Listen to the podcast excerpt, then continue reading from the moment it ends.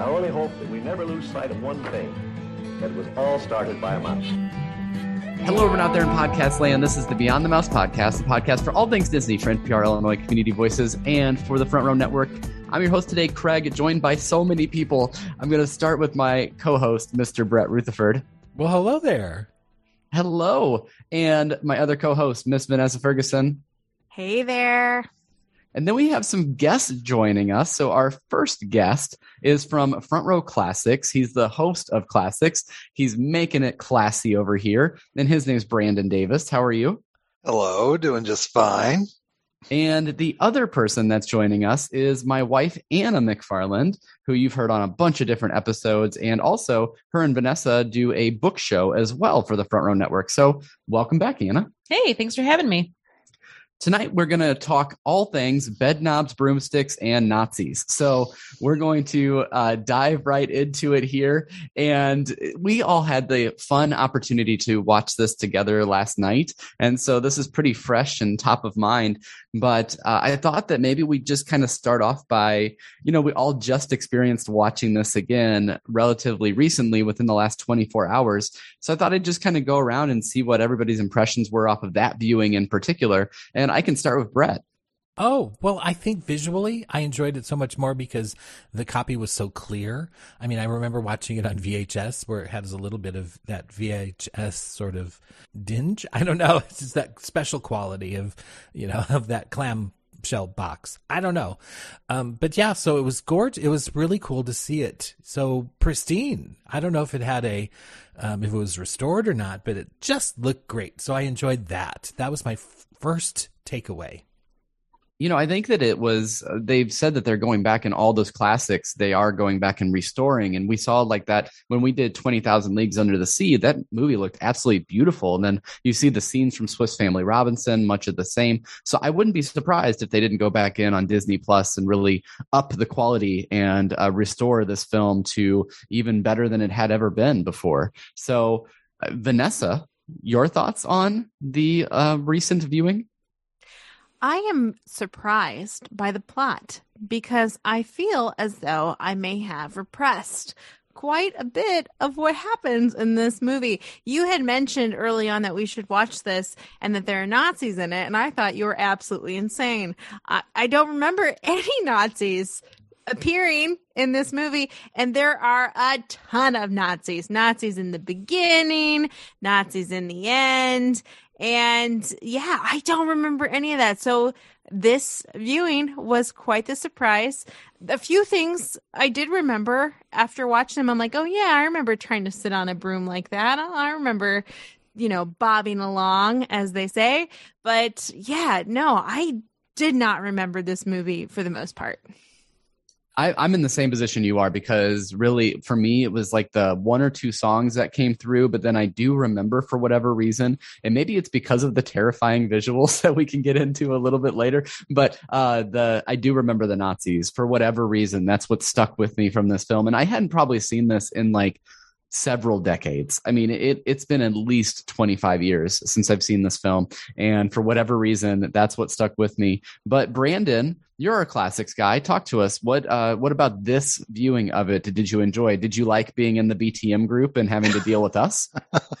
Well, I'm probably the one out of the five of us that has seen this the most recently. I probably watch this once a year.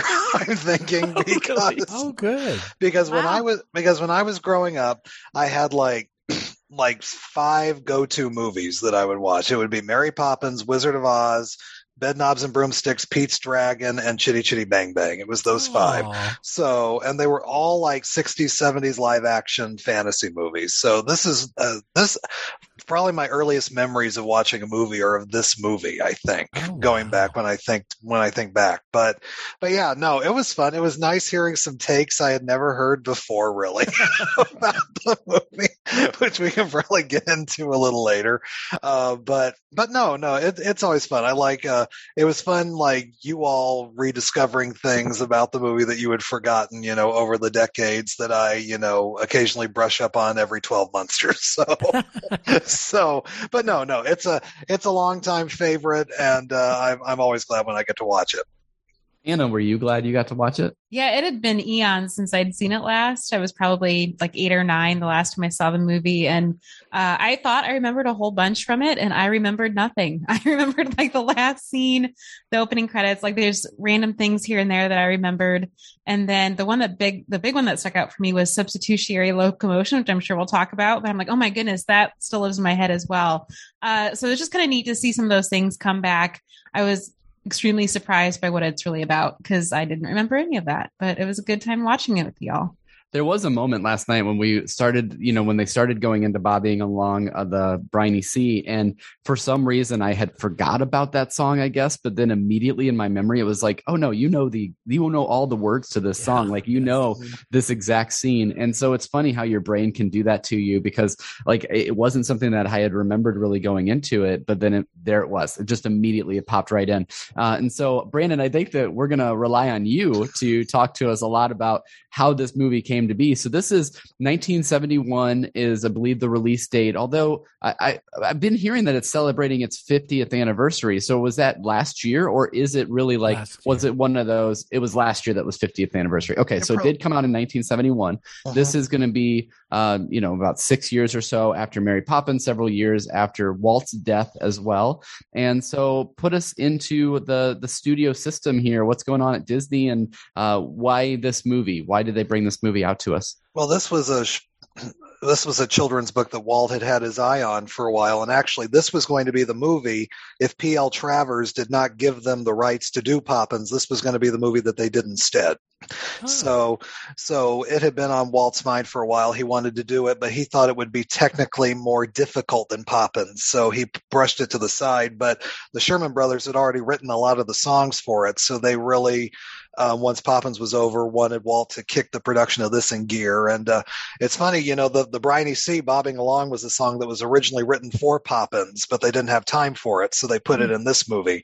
Um, but but yeah, no. And then of course Walt passes away in 1966 while um, Bedknobs is in pre-production. So it's one of the many projects that you know they sort of had to carry on after his death but i read i didn't realize this was the last disney movie that was released when uh, roy disney senior was still alive. So mm. so this is the last movie where any of the disney brothers had any kind of say over it. But yeah no it was it's definitely capitalizing off of Poppins success same director same composer same producer um, a couple same cast members. So definitely trying to uh, capitalize off of the success of that. And, um, you know, uh, it's not, uh, I consider Poppins a perfect movie. This movie isn't quite a perfect movie, but it definitely has its own charms, which is why I've always loved it. Mm-hmm. Yeah, and you know what? Like again, walking off the set of Mary Poppins is George Banks, and walking onto the set of Bedknobs and Broomsticks. I mean, uh, David Tomlinson, he looks identical. I mean, they didn't even try to. I was right. telling you all yesterday. I was joking that they should have at least had him shave his mustache or something because it does really look like he just gets done flying that kite, and then he walks over to uh, Mushroom Road and and and visits them over there. It's his twin brother. His twin brother. He always, yeah. And, uh, well, and he a couple years before this, I love Dave, David Tomlinson's The Villain in The Love Bug, and he's hysterical in that, and he looks he looks just like George Banks in that too, just with just with a racing helmet on. really, it's just George Banks's world, and we're all living, saving Mr. Banks right there, right? Right. Um, it just keeps going on and going on. But uh, Vanessa, so talk to me about some of the actors in this film, and uh, I think we have to start with Angela Lansbury, right? Yes, yes, we do. Because she is lovely. I love her. I love her as a witch. I love her and all the murders she writes. I love her at when she murders people and puts them in pies. I love her. And I think she was great in this movie. And you know, I guess I I don't know. I guess I never really thought as Mary Poppins as a witch, but it is interesting to compare the two and because they both are quite magical and I, I have a fondness for both. I don't think I could pick. It's just a little bit. I think actually I relate to Angela a lot more because she's bad. She's not very good at being a witch. She's really bad with that broom, and so you know I can't see Mary Poppins falling off of a darn thing. So I loved her in this movie, and yeah, I I think she was great, and she was in her forties. So heck yeah, having a romance being a witch. What more could you want for your 40s? Well, now Anna, now I have to ask you the question: Is Mary Poppins a witch? Yeah. Yeah, I think so. I mean, she has, I don't know, magical qualities. Well, sure. I had heard like people have come have tried to connect even the. This is going to send Brett off on a tangent, but people tried to c- connect Mary Poppins to the Harry Potter world, and that she might be, you know, from Hogwarts. So I've read Yeah, this I've online. too. Yeah. See, uh, you're safe. You're in a safe place. We just don't talk about the park. I didn't say the park or the studios. I just Thank you. You can talk Yeah. about the studios. I okay. think. Okay. So Yeah. yeah, so You're the- okay with Warner Brothers? Yeah, I'm okay with Warner Bros. Okay. right. I wanted to make sure. But that's, it's just really interesting. You know, you talk about, I think uh, what Angela Lansbury brings to this role is sort of that like, she's really excited about working through being a witch and like learning these things. You don't really get that with Poppins because she is practically perfect in every way. I mean, it's it tho- that's where the characters really start to diverge, right? Is because there's like an eagerness to um, Miss Price that you get that you you kind of see this like she's trying to learn she's trying to grab this professor and learn even more and and oh no now the apparently the school of witchcraft and wizardry is closed uh and i immediately that my like my mind when they said that. I was like oh no hogwarts is closed? What happened? Uh but it's it's just really cool to see her kind of work with the children in that same sort of Poppins relationship, but again, she seems more eager to go into the the magical nature of everything. Brett, your thoughts on uh, Angela Lansbury? I love her. Love her for all the reasons that pretty much everyone gave. Yeah. And, you know, I mean, she. eh, She wasn't considered a singer probably, you know, before her MAME and all of that. And she did all that and then came to this uh, movie. So with some Broadway creds and yeah, so it was great. She was great. I enjoyed her very much. Yeah, and I only asked you about whether or not Mary Poppins was a witch. So, I mean, if you wanted to elaborate on anything with this character in particular. Yeah, I think uh, for me, what came to mind right away was kind of a bewitched quality. Like I remember thinking it feels kind of like that show to me, uh, just the way it comes out in her character. But I love it. I love all of that, and I think it's just a really neat take on it, something a little bit different. So we've already talked about the David Tomlinson verse, but I do want to get your opinion on both of these leads, Brandon, as well, um, and sort of where they're at as far as, of course, Angela Lansbury. You know, she's still uh, so she's so revered in what we love about not only Disney but in pop culture and everything else with what she would go on to do. But can you uh, talk to us about really either of these two? I don't want to shortchange you and say you can't talk about Angela Lansbury because I know that you're a fan. I am, and she's still kicking at 96. So there's a there she she and Dick Van Dyke are you know eating the same Wheaties. Um, but but no, I uh, I love Angela Lansbury. Uh, it, her her career is so interesting to me because you know she didn't really become a huge star until she was in her 40s. She'd been around you know, a character actress in her 20s and 30s. And here she was in her 20s and 30s, always playing women in their 50s and 60s because she had such an older look about her. And then she gets to Broadway and finally becomes a star. So, uh, but no, this is her first time ever doing something for Disney. And then, of course, 20 years later, I think exactly 20 years later, she does the voice of Mrs. Potts.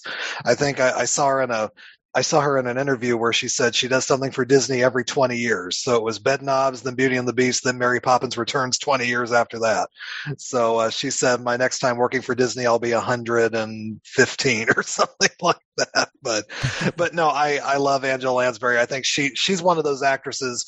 I always say before there was Meryl Streep, there was Angela Lansbury because she could do anything and do all kinds of accents, do any kind of role. But I, yeah, I, I, I love her in this. She's got a warmth that's um, different than Ju- Julie Andrews has got this very sunny, um, sunny disposition kind of warmth. Angela Lansbury is a little pricklier, but she also has this great warmth about her too that I think really comes through. And she's great at working with these kid actors, and uh, she's great at doing both comedy and drama. And I, I love because Eglantine Price is a flawed character, like you mentioned, unlike Mary Poppins, and uh, she she really brings that out. And I like her chemistry with uh, you know, David Tomlinson isn't somebody who you would typically cast as kind of a leading man, you know, in a Dick Van Dyke kind of way. But uh, the two of them work well together, and she works well with him and sort of brings out the best in him, I think, too. I don't think he ever really got to play kind of a leading man except in this movie. Normally he was the secondary character. Brett, do you have anything uh, you wanted to add about his portrayal? And then, because I, I, really want to get into talking about these kids because I think they're hilarious. Why don't we just go to the kids? Yeah. Okay, we can go to the kids unless great. anybody has. I enjoyed unless, his performance. There. okay. Ahead. Okay. Any? Okay. So the kids in this film are they they are kind of jerks, and I kind of love it. I kind of love how much they push back in this film, and it was something that I didn't think. I don't think I remembered having watched it so long ago, but like really paying attention to them, they kind of keep up their orneriness like the entire time in the entire film. And I really enjoyed that a lot. And it helped kind of propel that plot, but it also it, it developed that relationship with Miss Price so much because she was able to be snarky back at them. And so it was just a really fun uh, fun grouping of the kids along with her as well. Vanessa, your any additional thoughts there? Oh, I agree with you. They, well, I wouldn't say they're jerks, first of all. They are scrappy kids who have not had a home yet. And so they're making do. Uh, that eldest one is a bit of a negotiator. He's not my favorite.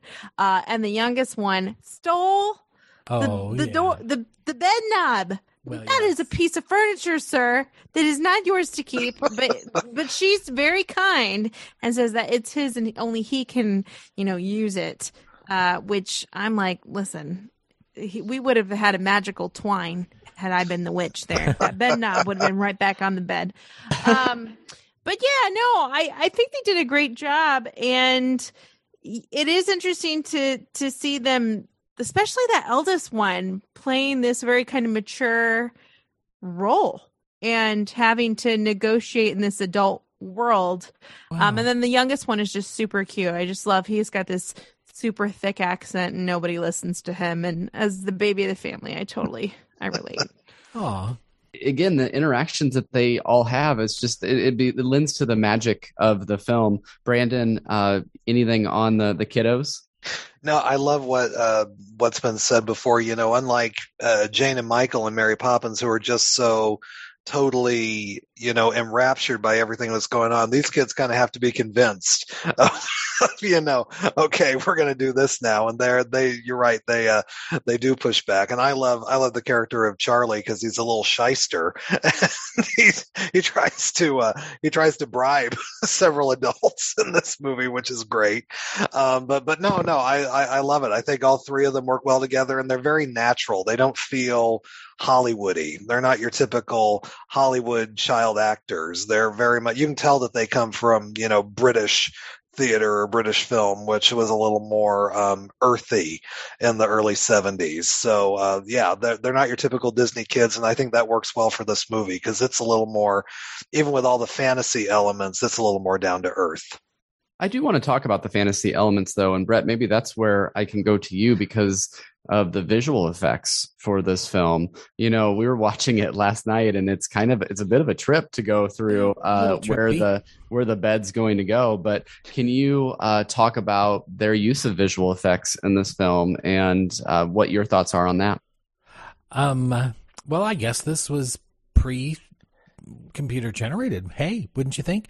So I I'm guessing that everything was animated by hand you know, I mean, I kept pointing out Peter Ellenshaw, matte, matte paintings, matte paintings, you know, just because they, well, it's his, his work is rather iconic, but I'm like going, it was just kind of fun to point that out and spoil that for you. But, um, but, you know, the trippiness of the bed, you know, it's just kind of fun, you know, and then there was, I, I don't know, it was Willy or Willy Wonka before this? This was the same year. It was the same year. Oh, yeah. Wonder, well, that's interesting because kind of the the that light tunnel? tunnely thing, you know. Mm-hmm. Yeah. Yeah, there are some, you know, and, well, maybe '70s influences, or the artists were, in, you know, had some '70s influences. Um, but yeah, it was just fun. I just enjoyed it. You know, I I think what. Uh, you know, this isn't really a wrap up question, but since you're talking about the design, I just found it all charming. You know, some of it, you could tell that it's, uh, it was a cousin to Mary Poppins, at least visually, um, or a sibling even, you know. So I'm um, same people. So yeah, so I, I I enjoyed that. It was you know trippy and fun. And if it came out the same year, that is really interesting. So thank you, Brandon.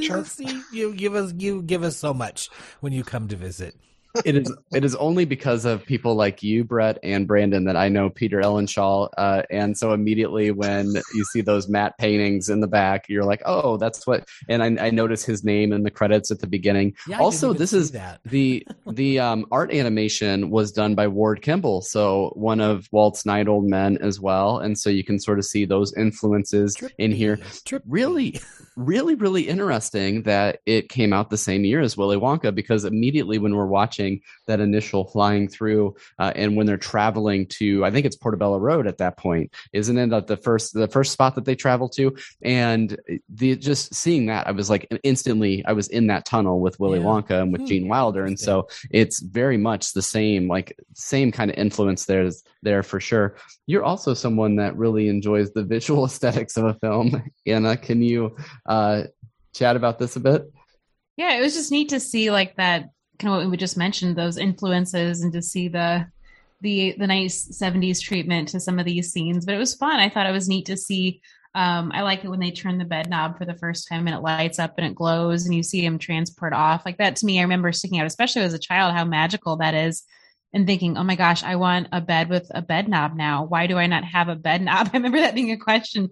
Why can't I have one? Because I want to be able to go places and it's hard when you don't have a bed knob. Um, so just seeing the treatment like that and make it, it was so real. Like I, that's what I remember, especially as a child, thinking this is all so real. It could just happen at any minute. Um, not so much this watch through. I could see a lot of those um, things that maybe I you know, it's not as suspenseful this time for me, but uh, it was a great watch through still. I'm wondering if, you know, Brandon, you mentioned that Walt had said that he thought that this would take a bit more uh, technical budget and it might be a bit more expensive in that way. But it's interesting because when I look at these two films, and they're you, like we keep comparing Mary Poppins and Bedknobs and Broomsticks because literally you have to. But when I'm looking at both of these, I don't know if it's maybe the practical effects that happen in Mary Poppins, some of the different, you know, that's where one of our first animatronics comes from, and that little bird and everything else. But for whatever reason, I was seeing this yesterday, and I don't want to take away from this film at all, but I kept thinking that this seemed like a cheaper version of Mary Poppins in the in the effects that were happening. And Vanessa seems to be agreeing with me. Brett seems to be protesting me. So let's go to Vanessa first and uh, maybe get her reaction to that, and then I definitely want to talk to Brandon and Brett as well. Yeah, I'm glad you said that because I I I don't know if it's because of this the sets seemed a little bit more refined uh, with like Mary Poppins seeming to be like turn of the century, uh, maybe a little later. Yeah, no, I think it's turn of the century. With Brandon, Brandon is Mary Poppins turn of the century. yeah, it's what what is what is Mr. Banks? Uh, it's great to be an Englishman in 1910. 1910. So this would be 30 Perfect. years after Poppins then. in The okay, timeline. okay. Yeah. So I know that the timeline's later, but it's still I don't know. And so maybe maybe it is the sets that make it seem cheaper. Uh because we have this like dingy looking road. Well, and I guess and... maybe that part of that is supposed to be like war torn Europe, right? Or war torn yeah. England. Yeah, maybe maybe um, that's it. But uh, you know, I, I, I almost thought it's the Nazis, yeah. But I almost thought about it like even more so in the way that the effects were done. And maybe it's because to me, Mary Poppins travels to more places. And so the sets don't stay the same. This seemed like a I don't know. I could see this being more of like a studio set than I can even Cherry Tree Lane for some reason, and I don't know why it necessarily that struck me that way. But but Brett, I think uh, you you put your hand up when I said yes. that, so I think you have uh, something you'd like to say. I did some quick uh, research, and um, I'm thinking that it's possible that the influences visually were. I checked in Yellow Submarine uh, was 1968. It looked like. Um, and so that was very sort of psychedelic, and that was kind of influence. And also, the artist Peter Max um, was also kind of in the sort of same sort of pop look. So, uh, yeah. So I just I thought those references. I'm like going. So the people that uh, you know that did the the animation and the special effects, you know, did take on kind of the um, the aesthetic of the time period as well. So I found that sort of interesting. Hmm. Yeah, I could see that. Brandon, uh, do you think that this movie looks? Di- I mean, of course, this is a dumb question in that everything would look different if Walt was alive and supervising things and whatnot. But I'm wondering, based on just your comment earlier, it's got me thinking what a Walt's version of Bedknobs and Broomsticks might look like. And to me, I think it might push the boundaries even further visually. But what are your thoughts on the visuals of this film? Well, uh, w- well, first of all, this did win the Oscar for visual effects. I looked that up. Um, but but also, um, I, I think it's pretty well known that after Walt died, especially on the motion picture side of things, a lot of uh, corners were cut in terms of costs for the following decade, which is why the 70s and 80s were considered the dark ages.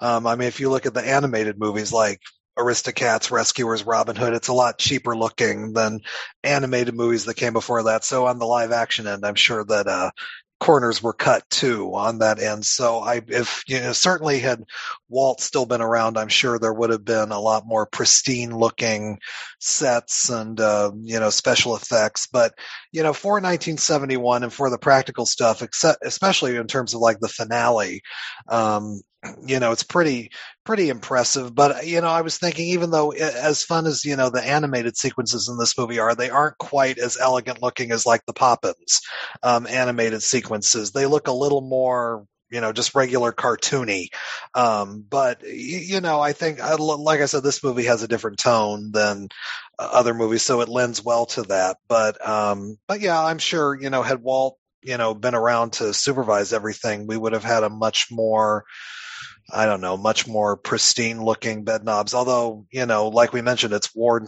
war torn England in the 40s, so you can't be as pristine as 1910, you know, England.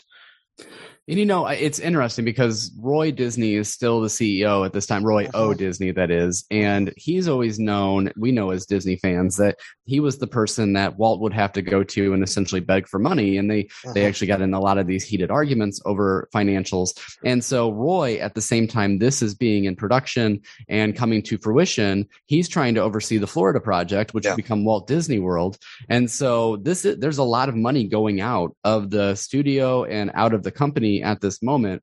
And so maybe that's what I'm rubbing up against here. And again, I, it's just hard to compare. It, like to me, I think Walt put all of his heart and soul into Mary Poppins. We see that in stories like Saving Mr. Banks and how important that particular film was for him and the Oscar push that he goes on to do for that film. Everything about that film is almost like his crowning achievement. And so it might be even unfair to this film to put it up against that moniker and, and to say like that this it, that it has to be like a, held to the same standard. But it is just interesting that all of that's happening at about the same time. I do want to start diving into some of our favorite scenes or songs because, again, you mentioned it was the Sherman Brothers and that uh, this is a really fun movie, even though it is set in kind of a war torn Europe and a war torn England.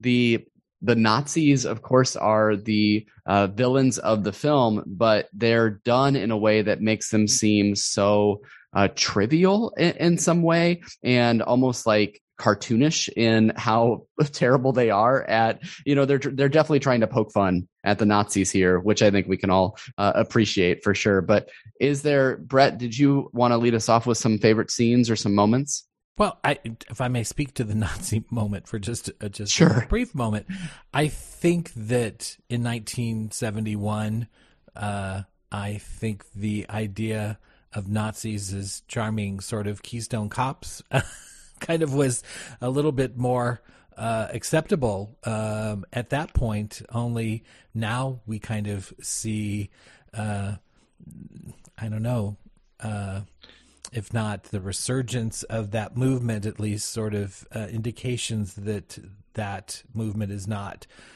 gone. Um, so that's how we. That's why we were semi jokingly calling this bed Bedknobs and Nazis. But uh, but anyway, so I think um, we have to look at the time period and that this would they were no no longer really considered a threat at that time.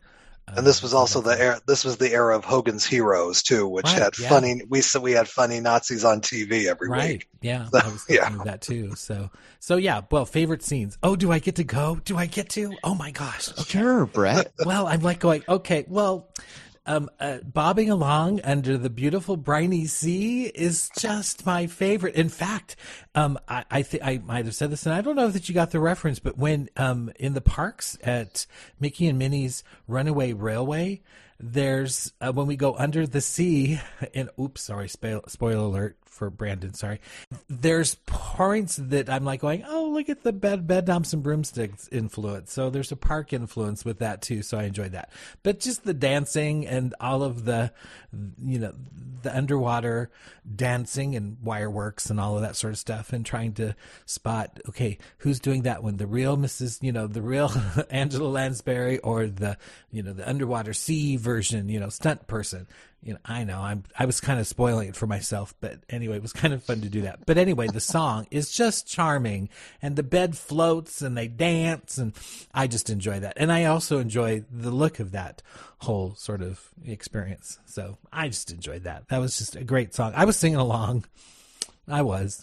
Good thing we didn't stay on the voice call with you then, because we would have Oh, had it in stereo. You would have enjoyed.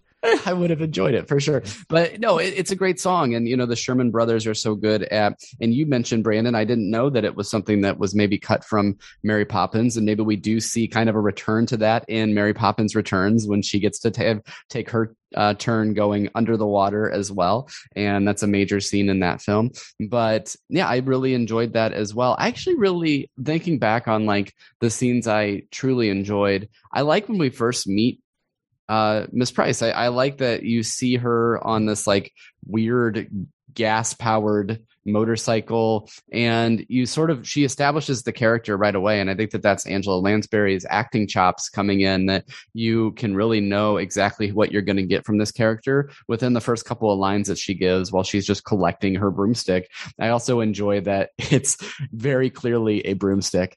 Like I, I love that it like they, they don't try to to bury the lead there at all and uh it i really enjoy that but anna did you have a favorite scene you wanted to chat about Yeah, I think my favorite one is just the first time we see uh, the substitutionary locomotion with the tap shoes, or I like to think that they're tap shoes, um, the shoes that come to life and they start dancing around. And that was just kind of a magical moment to see them dance together. And it's just really cute. And it's one that uh, was just really impactful. I just like the way that that scene's done.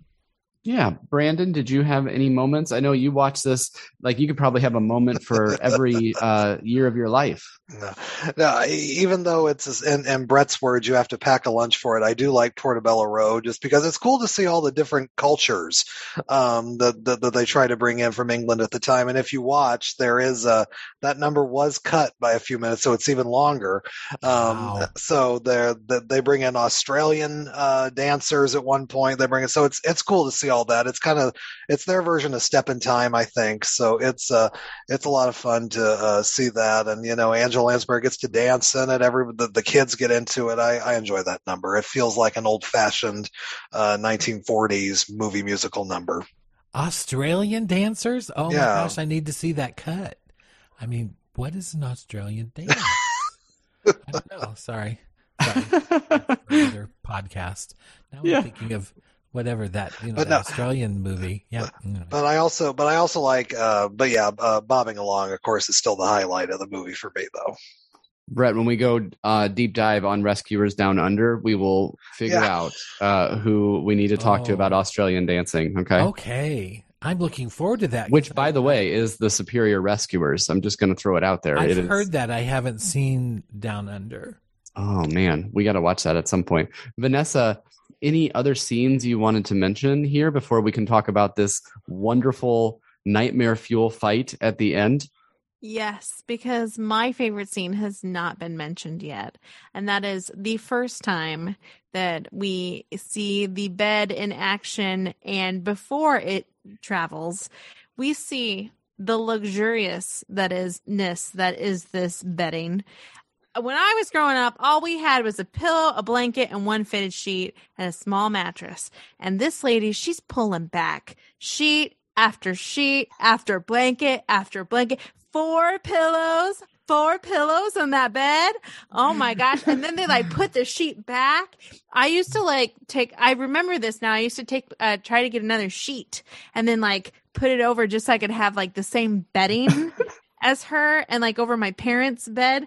So I'm like, this is how she makes the bed. You've been doing it wrong, you fools, you American fools. Anyway, um, yeah. Oh man, doesn't that bed look so comfy? And it travels. I mean, that's much better than flying Yes, on a plane.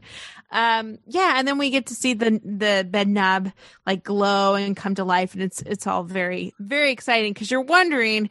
Now I know we watched this again, but as you're watching it, you're kind of wondering like, how's this going to work? How are they going to animate this to make this bed travel? And it, it's really exciting, and I, I think they did such a great job, very worthy of an Oscar. I have to say myself. You, you also enjoyed the head scarves. The, Yes. Can we bring those back? I don't like anytime I like travel, I want to put a headscarf on. I don't can know. Do that. You will bring that. I'm back going the to. scarf, the and the headscarf. men and their hats. Yeah. Mr. I don't know. He's Mr. Banks. Mr. Banks wearing a hat the whole time. I thought, you know, this is so great. Guys, you got to bring back the hats. We'll bring back the headscarves and we'll look very classy. Hmm, dapper. Well, definitely like the you know my the the head the hair's gone, so I need to wear the hat all the time, at least when the sun is out for sure. Um, but it's really funny because I laughed like I was literally laughing out loud when in that group thread you put guys. This bed is dope. It looks hella comfy. That was that was the quotes from Vanessa last night. So it was just great, just great. No, there's a lot of really fun uh, scenes in this, and I'll tell you, it is considerably shorter, I believe, than Poppins is. It really kind of gets in and gets out, and it does show you the end of the film in the opening credits, which I think is really interesting because that's something that I didn't really remember uh, in this viewing. And I was like, as the opening credits were going on, you see this like army of uh, ghosts or whatever of spirits or what what what would they be? What would they be considered? Substitutionary locomotion They're beings. inanimate objects moving. Okay. To life through magic. yeah. Through magic. okay and then you you see them fighting the nazis and uh clearly we we get our victory. you it basically spoils the movie for you uh, right at the very beginning doesn't it But I don't know. I that is okay. I know we're not talking about gripes yet, but that is my big gripe with this movie. It's like she she was successful in scaring off the Nazis. Why didn't she take the show on the road? Instead, she sends off George Banks, who can barely do magic. All he can do is turn himself into a rabbit. Why didn't she go fight the Nazis? But no, she had to go stay home and raise these children. But she found that, that that really wasn't her gift. You know, She- I I know. I I'm like going, give give Did- yourself some did you credit. see How Nancy many baby. Nazis were there? She scared off I'm like every going, single one. Well, well, you, you you mentioned him, her sending him off. That's another thing I love about the, the old home guard, all the old Oh, men at yeah. the beginning marching. That's a I great. that made me so sad, though. Well, Admiral Boom's in it, isn't he? Admiral Boom is the head guy. Yeah, yeah, those six years or whatever were not extremely fun for him. Sorry. I think it's. I think I think this was his last movie, from what I read. Oh, okay. Yeah. Well, good. well I mean, no, I mean, glad that he was there for it. oh, but uh, yeah, I mean, it, it. So you get this scene at the end, and this probably was technically difficult to do. I mean, how would they have? They they would have had to rig all this up with wire, right? Is that basically how they would have done this at this point? No, you don't think so, Anna? I think there's a Oh, I don't know. combination. I think it's a combination because, um, because the the nightgown goes from, uh, looks like there's possibly someone in the nightgown, uh, and then, um, and then, and also with the with all of the different types of military, uh, armor. Some of it looks like you know that there were, uh, inhabitants, actors in mm-hmm. those Inhabitants. and we call inhabitants we call them actors. There we call them actors. And then and then some of it was special effects you know like wires and all that sort of stuff. It was you know i know that's kind of the magic. No no no. It was all magic and they did the substitutionary locum substitutionary locomotion. Yeah. So they did that and then they all, you know, they just got a bunch of armor and just did the the spell and, you know, could, you know, do your thing. We'll film it. Vanessa's dying. but Vanessa, are you okay? yeah. I love that Would like you my muted yourself. explanation. What is this explanation? It's magic. Hello, I'm the Disney person here. I'm just like going, and it was magic, and they filmed it, and it was good. okay, okay, sure, sure. You got that all from IMDb, huh? That's that's Well, great. I love Sometimes I make stuff up, but shh, I love it. anyway, Vanessa, anything about the fight that you want to mention? It is a bit scary. Um, I, I think once I realized that they were on this side of the good guys, it wasn't as scary. But it's just that slow trotting toward the Nazis. It's so scary. So, um, but you know what? I don't find it as scary as the scene where the nightgown and then the oh oh the mannequin legs. Ooh, the mannequin legs. They're so you, yeah. terrifying. that could that couldn't be, you know. Oh, why she got mannequin you. legs in her house anyway? What's going on with that witchy you. lady? What she need those for? That was so scary. You're diving deep into it. Anna, what are your thoughts?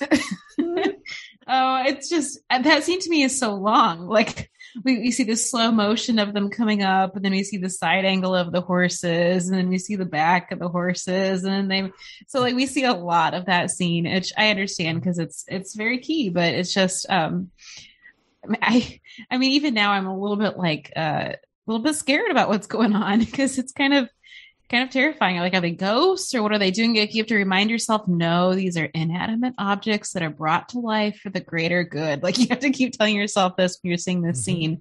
Um, There were trumpeters, really. Vanessa. There were trumpeters, and there were that brass. Dr- Dr- Trumpeters. drummers. yeah, that brass, the drummers, was- and then bagpipes. I love the bagpipes. It was like being honestly. on Main Street, Yeah. I USA. enjoyed it. Just I live enjoyed performances. bagpipes. I have to point out though that this same scene essentially happens in the Harry Potter films.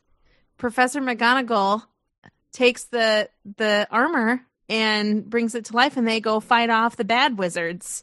Hmm. So Well, hmm. uh J.K. Rowling, I believe you owe some funds to the Walt you. Disney Company Mhm. for stealing that idea.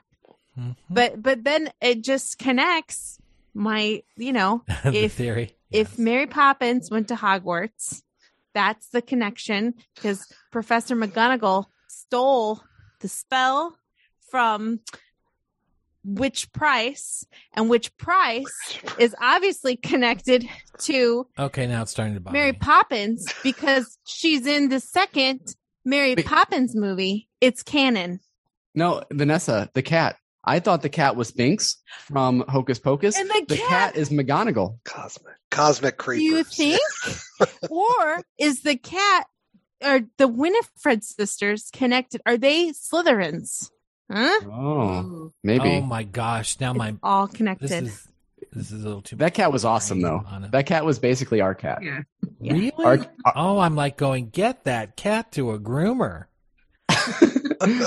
our cat's pretty well groomed, but uh, he definitely is Henri for sure. Well, that was okay, but I'm just like going. You know, you need a something. Come on, comb your hair, cat. I'm like going here. Get someone. Yeah, I'm like going. Well, I guess that was the look. Okay. It So let's 70s. talk about, you know, you mentioned gripes there, Vanessa. I will say that I think my gripe for this film, and you're gonna laugh at me. I, there, there are two scenes, and you mentioned one of them being the fight scene at the end, and the other one being uh, the Portobello scene, where you, it, it is, they are like, if you cut those down a little bit, this scene, this movie becomes an hour and a half, and it's like. you're in it, Portobello Road was cut down.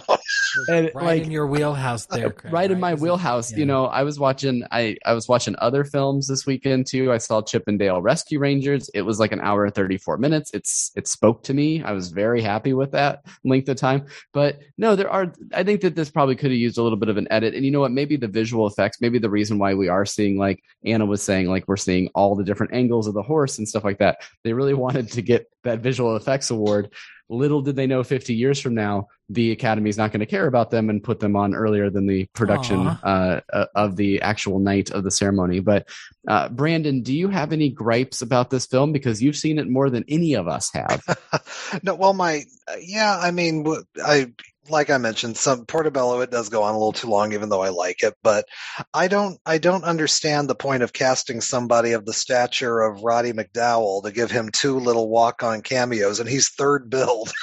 in the movie. I don't get it. I don't get what the purpose of the character is, why he's there, you know, anything like that. So I just thought that was weird, and I'm sure they had to pay him quite a bit. Well, it was maybe part of his bullwhip Griffin contract that you know Yeah. had to, you know. He just didn't you want to don't- You didn't even know Bullwhip Griffin. Yeah, I know. Hello. Anyway, yeah. So they, Which you know, it was which like, one was was this guy again? Roddy McDowall. He was the priest at the beginning, Oh. and the, he's the one that gets attacked by the nightgown. I'm just like, you cast somebody who's a big star like Roddy McDowall to come on and do these couple scenes, and that's it. But well, he was in there. He was in, in Disney. He was just so it hanging like- around the lot that day. yeah, Probably. Oh, oh, is it time for my gripes? I'm sorry. go ahead. Always, Brett. Always time for your gripes. Well, I'm sorry. It's not really a gripe because I don't gripe. But, um, oh, look at the eyes. Boy, the Ooga eyes on Craig there. Okay. So I'm just thinking that the, as a big a fan of soccer or football as I am, I'm thinking that that went on way too long. I'm, that Yes. just went on way too long. But I could have, well, anyway, uh, You could do a peanut butter and biscuits episode on which Ted Lasso character each of those animals are. I, I was going to mention I was going to mention to Brett that if he wants to get more into football, there's a great show on Apple TV Plus that he could watch. Oh, really? oh, you're even calling it football. Well, how, yes, that's interesting. I'm happy for you. Um, yeah, so, but anyway. so that scene was a little bit too long for you. It as was well. the trampoline. Brett and I have I've I'm going to take credit for this, Brett, where I've told you it's funny once, it's funny twice, three times is too much. and there's way too much trampoline. We got the joke. We got the joke. By the third time, that's enough. That's it. No more. And then they just kept going with it. They needed to.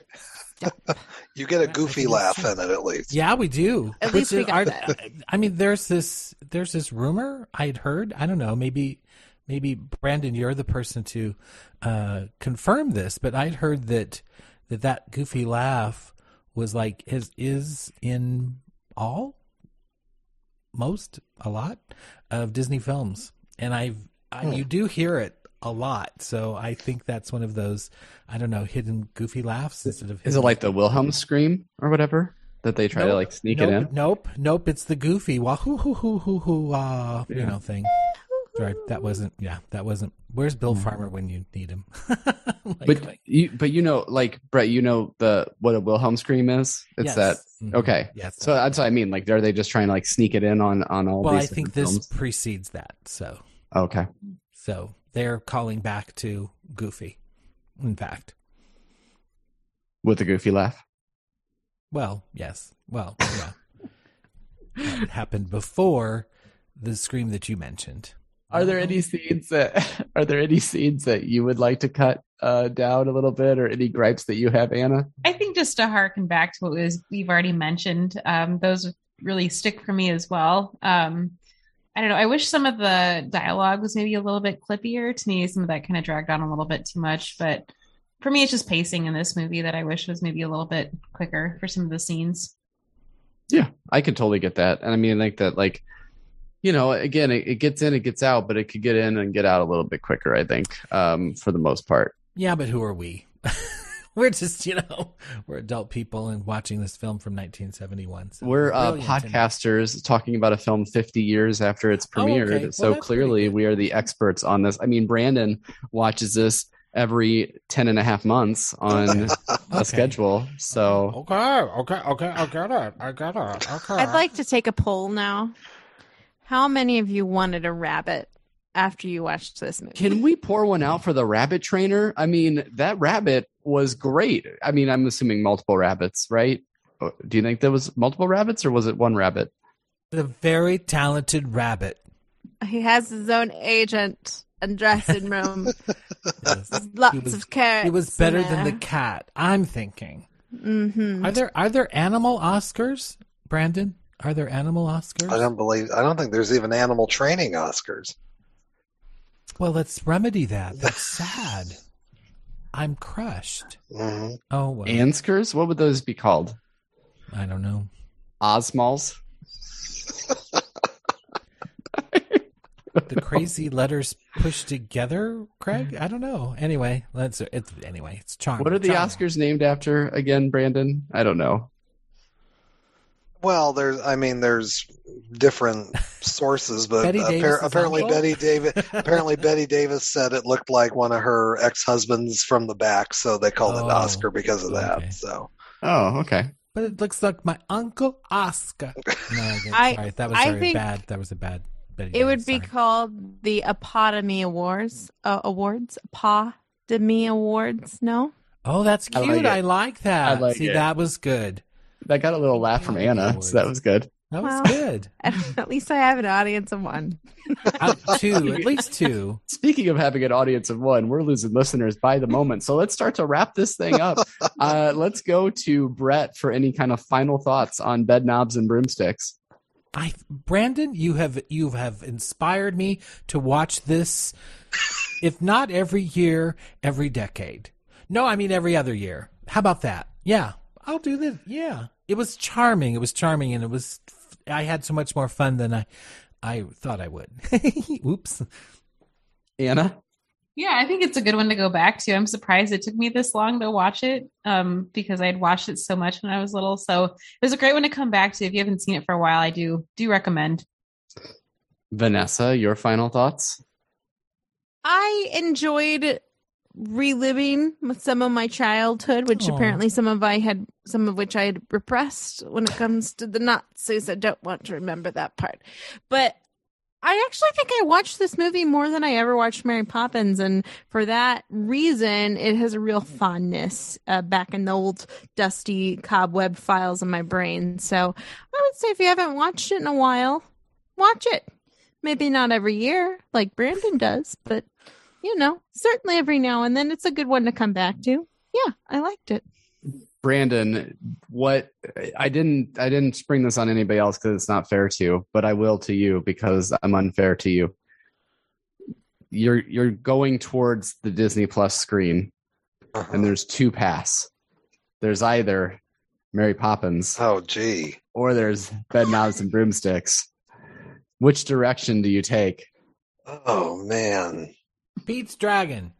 Yeah, That's Pete's and that's Dragon. another one that I watched a whole that. bunch. Yeah. So Yeah. Brandon, Pete's I Dragon had the was like fondness Pete's of Dragon your was- is- childhood. I think that's my dad's like favorite movie. He loves Pete's Dragon, so I saw that so Yeah. many times. Oh, I, I don't know, Craig. You got to be in a certain mood for both of them. I think it just depends on. Do you pack a lunch or do you I, pack I a will say lunch and a I will dinner? s- I will say if if Disney Plus was around when I was four or five, I probably would have done Bedknobs. Um, but just because like Vanessa, I think I watched it more. We had the the I remember we my parents might still have the VHS and the the tapes weren't out because I watched it all the time, but um. But no, I mean, I, I I watch them both for different reasons. I think uh, that there's a great nostalgic feel when I watch Bedknobs, just because it's got it's got kind of this unpolished charm that Poppins doesn't have. So that so eh, it depends on the mood. But like I said, Poppins is a better film, but sometimes I'm just in the mood for Bedknobs though, and I you know you can't explain why, but it's got that it's got that great fun um, nostalgic feel for me. And uh, any additional final thoughts that you might have? No, it's just a charming movie. I think that um, you know Disney movies from the late '60s through the mid '80s kind of unfortunately get overlooked.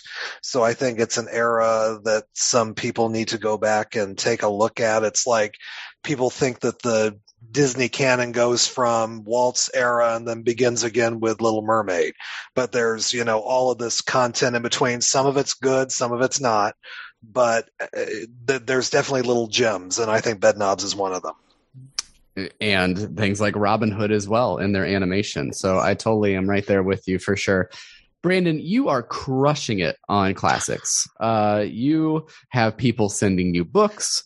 You have people requesting to be on your show.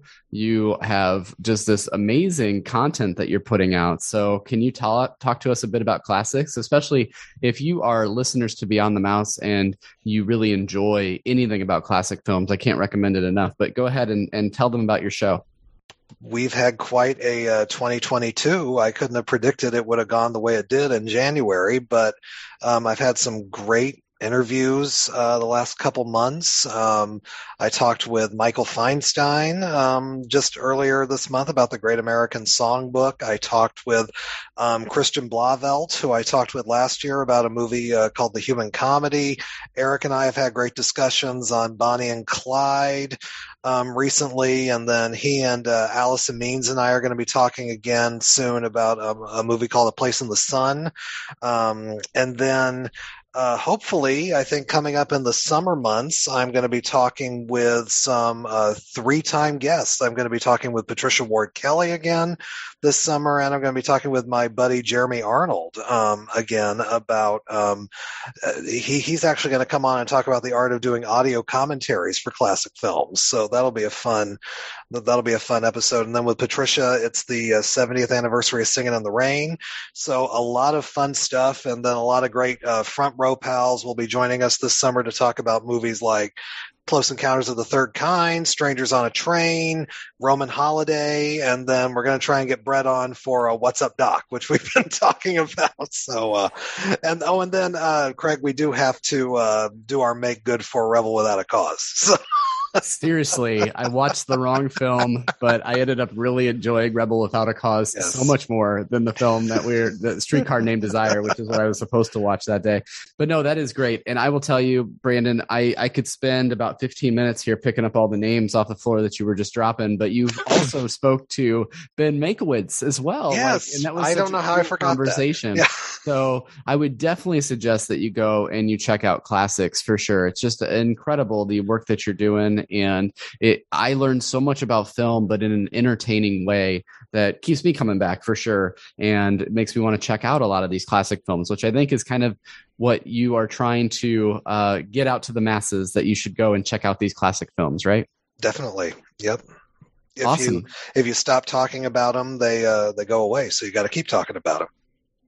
Absolutely, absolutely. And Anna, thanks for joining us as a guest as well. Yeah, thanks for having me for sure. It's so nice to get to chat with you, and it was fun to get to watch uh, all of you uh, or talk about this movie with all of you in the uh, thread last night. I don't want to say I was watching all of you last night. That sounds creepy for sure. Um, any final thoughts as we wrap this thing up, Vanessa? I just have to say, I love our group watches.